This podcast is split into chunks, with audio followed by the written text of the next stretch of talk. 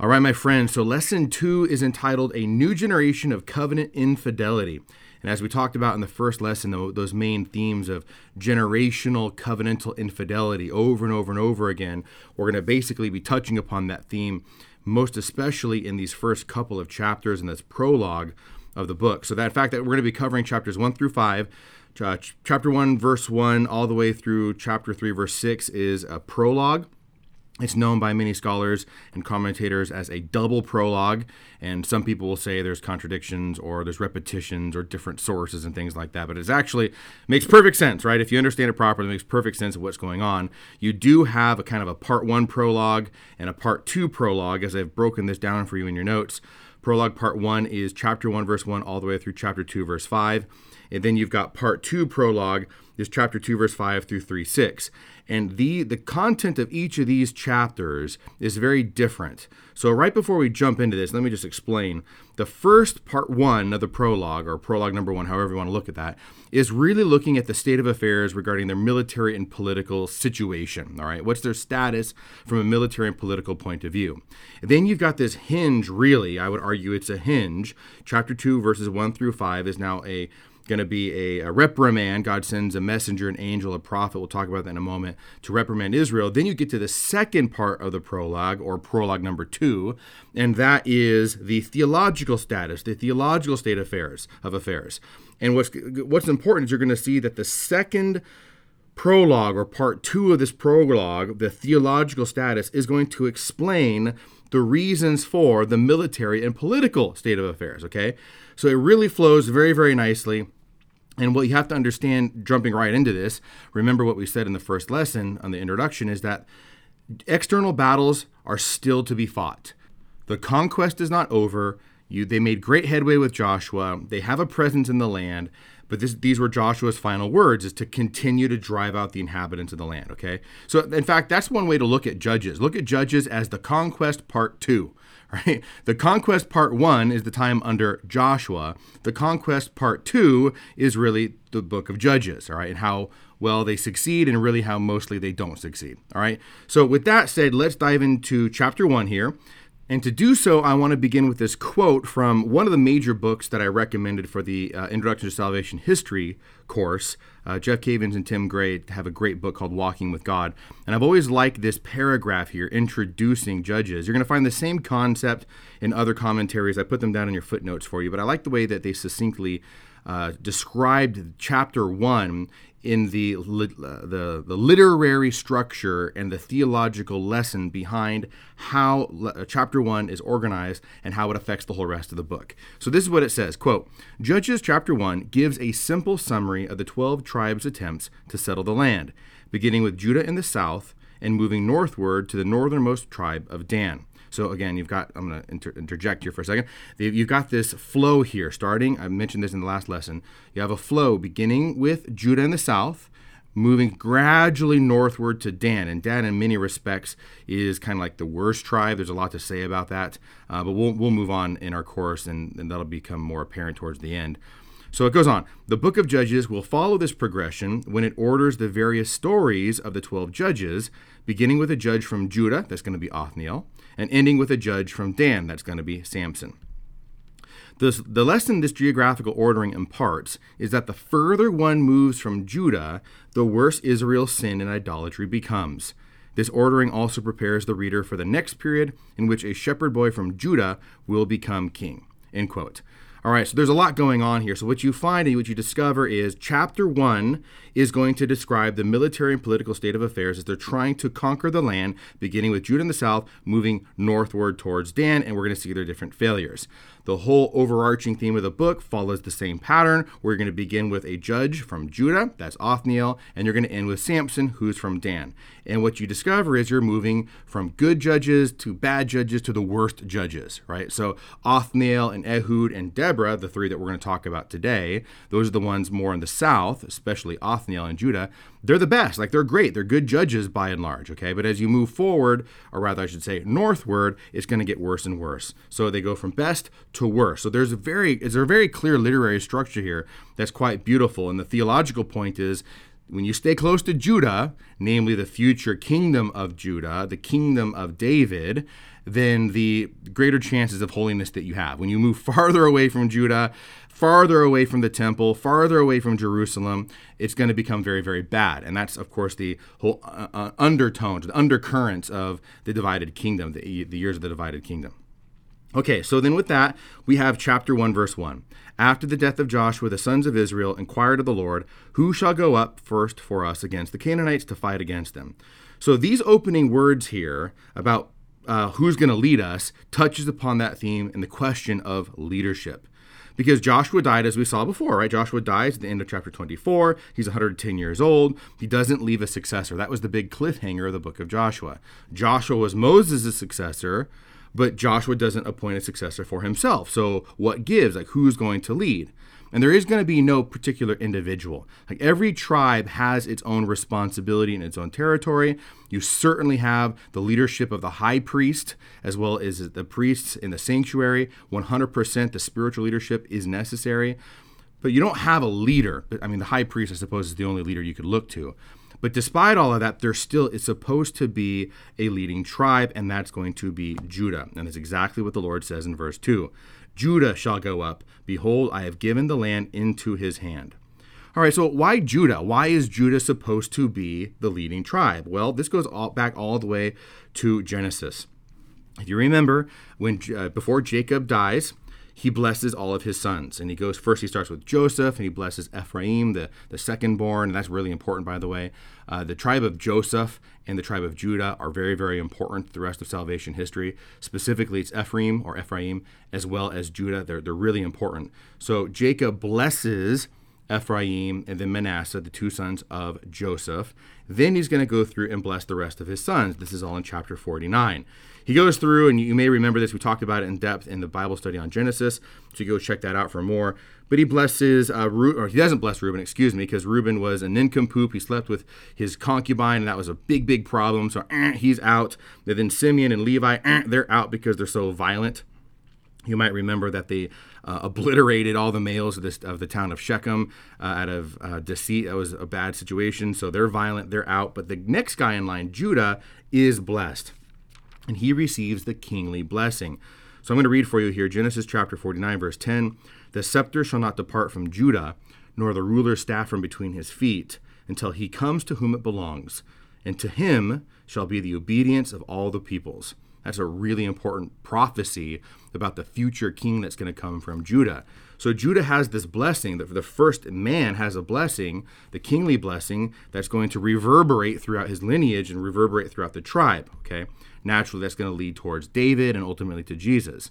So you already see this in action as well, this responsibility of leadership from the tribe of Judah when you study the period of the desert wanderings. And I went through this in the Numbers Bible study, but when you study the the structure and the order of the camp, you know, you got three tribes in the north, three tribes in the east, three tribes in the south, uh, south side, west side, uh, all, all around the tabernacle there, three tribes they're all they're all encamped, and when they march, they march in unison. But on the east side is Judah. Judah is there leading the charge right alongside Moses and Aaron and the rest of the priests and Levites. Okay, uh, so or at least the priests, because the rest of the Levites, the other clans, are spread around the camp as well. Anyways, you can go back to Numbers for for all of that. But Judah is leading the charge throughout the desert. So now it makes total sense here that God is saying Judah is going to be the one to lead the rest of Israel, to finish the job that Joshua started. And it will say later on, if you read going down to verse 19, the Lord was with Judah. Now, when the scripture says the Lord is with so and so, that's that's very powerful. They're going to be able to succeed in the task precisely because God is with them. And we saw this with the patriarchs, with Moses, uh, Joseph specifically, right? Remember, God is with Joseph all over the place, and he succeeds in whatever he does. God is with Moses. God is with uh, Joshua, and so now that theme continues with the tribe of Judah. The Lord is with Judah, and so Judah is able to go forth and succeed. And so they do succeed in a lot of ways. Uh, most importantly, I guess not most importantly, but one thing to note that is of importance is that they do capture Jerusalem here in chapter 1, verse 8. Remember, Jerusalem, I've said this before, is also known as Jebus because the Jebusites, which is kind of a people of the Canaanites, uh, they lived in the town. Unfortunately, they're not able to keep Jerusalem. It falls back into Jebusite um, hands and power. And you can, I have the references here for you as well. But uh, Jerusalem kind of is captured and then is lost again. And so that's kind of um, a disappointing situation there. Uh, but Judah is the one in charge, okay? Now, later on in the book of Judges, we're going to see Judah is still in charge when civil war erupts. This is not going to be until chapter 20, so we'll, we'll cross that bridge when we get there, where Judah is going to lead the charge against their own countrymen, specifically against the Benjaminites. And that's going to be a dark chapter uh, in their history, and as well as a dark chapter literally in the book of Judges. Okay, so the rest of chapter one, so Judah is the leader. As you can read it, it's kind of a longish chapter, um, very, very specific as to what's going on. Remember, this is the medical and political state of affairs.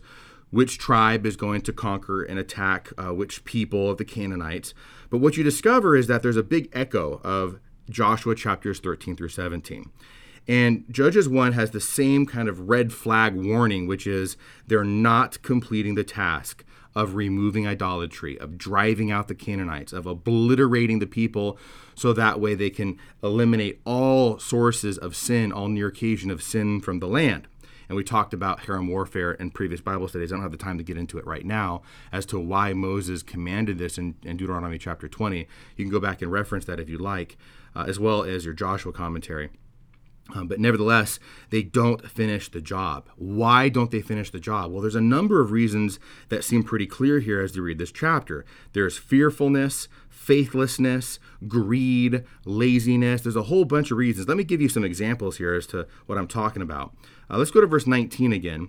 It says, The Lord was with Judah, and he took possession of the hill country, but he could not drive out the inhabitants of the plain because they had chariots of iron.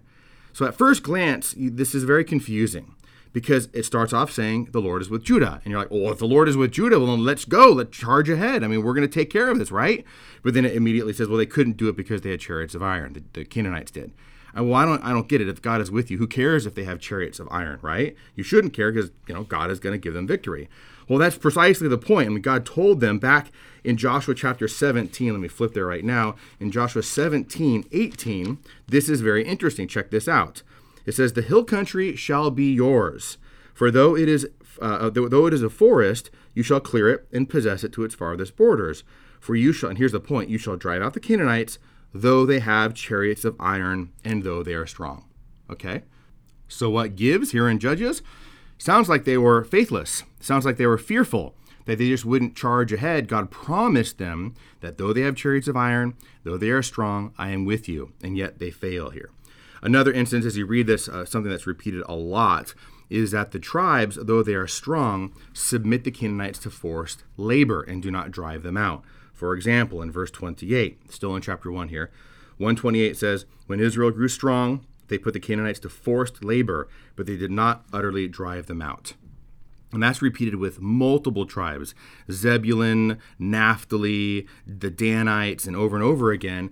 They're strong. God is with them, and yet they don't drive them out. They just for, uh, make them slaves.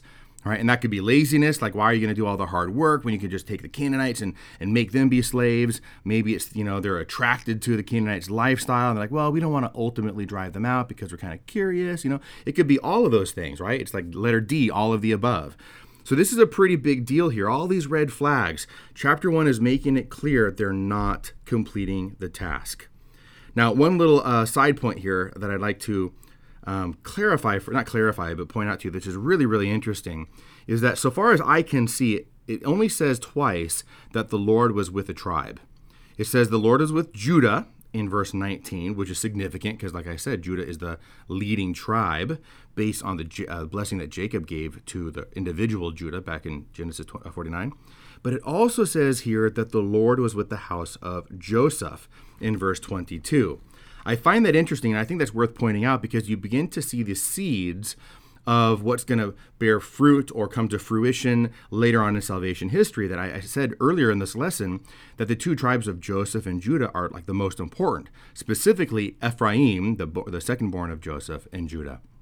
So the Lord is with both of them. They're the most significant tribes, the most powerful and largest tribes. And later on, they're going to be the two tribes that comprise the divided kingdom Ephraim in the north and Judah in the south. So you could see God's blessing on Joseph and Judah. And the reasons for that is because uh, back in Genesis, Jacob, it seemed, there's a lot of debate about this, but it, to my mind, it seems clear that Jacob splits the blessing and the birthright. And so he gives the uh, the birthright to Joseph, and he gives the blessing of kingship ultimately to Judah, and that's why these two tribes become very powerful, very, uh, very prosperous. Okay, so I think that's really interesting, and, and related to that, one more cool little point here. Uh, since we have time, right? One more cool little point is that when Joseph, the house of Joseph, goes up against Bethel in verse 22, the Lord was with them. And it says that the house of Joseph sent to spy out Bethel. So they sent spies to the city, and the spies find a man coming out of the city, and they say to him in verse 24, Show us the way into the city, and we'll deal kindly with you. We will show you chesed, right? We will show you mercy. So the man shows them the way in the city, and they took the city. The city falls, but the man goes off and founds his own city. Now that should sound really familiar because it echoes the story of Rahab and Jericho.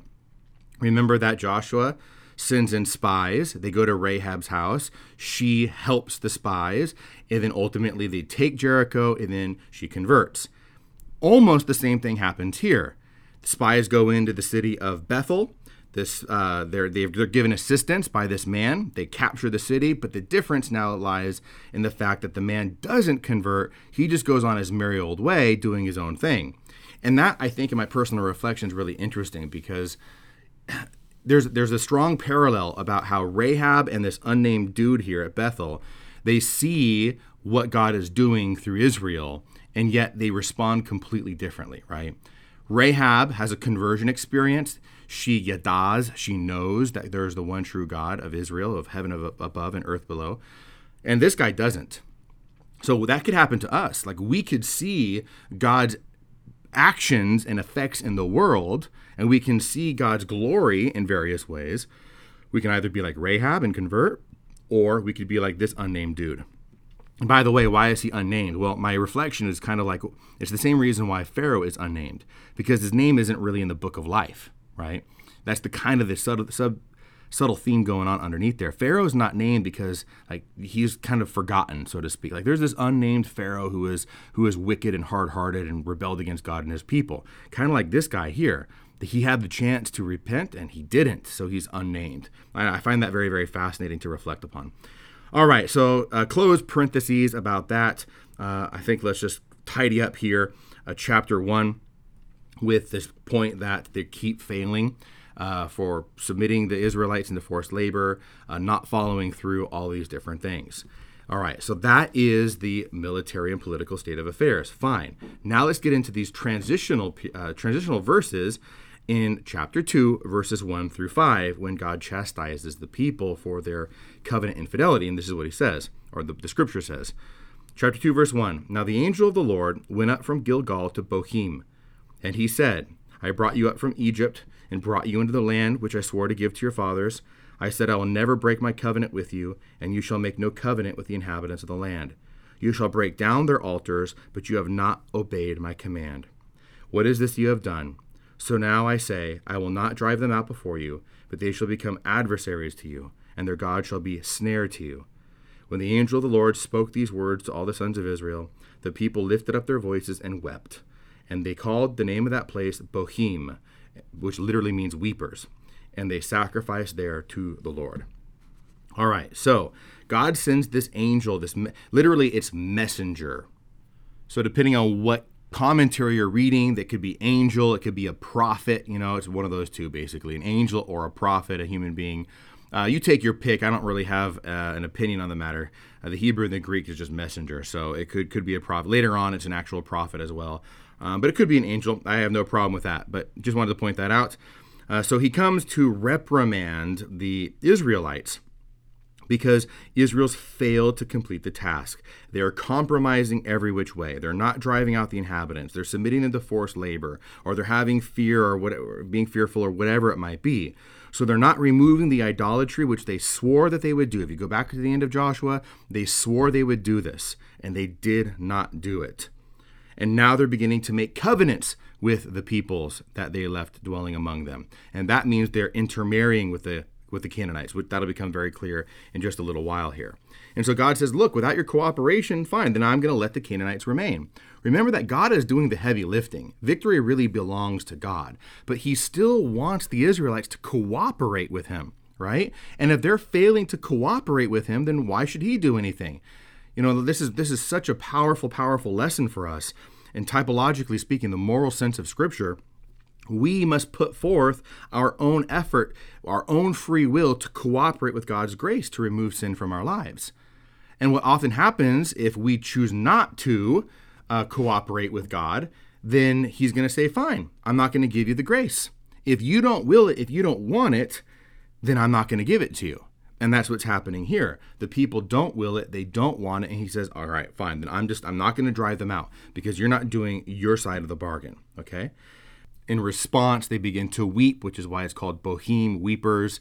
Uh, they are weeping because they're getting chastised, but it really seems that this repentance is very superficial and short-lived. Because as we're going to see, the cycle goes round and round and round. It's it's not like it's not a powerful, deep interior resolution and contrition uh, of the contrition for their sins and a resolution to do good. It's like a child. I always think of like this. It's like a child. You know, sometimes you you catch a child in the act of let's say stealing cookies or whatever it might be. Pick a benign example. They're stealing cookies and they get in trouble and they're they're really sorry, but they're mostly sorry for having gotten caught. You know, they don't really have this firm resolution. I'm not going to steal cookies ever again, right? That's kind of what's going on. They're very immature, is really what they are.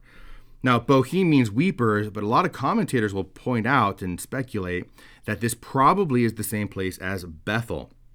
Now, why is Bethel? Why is that important? Oh, first off, why do they think it's Bethel? Because if you go towards the end of the book, chapter 20, verse 26, and 21, verse 2, I have the references in your notes for you.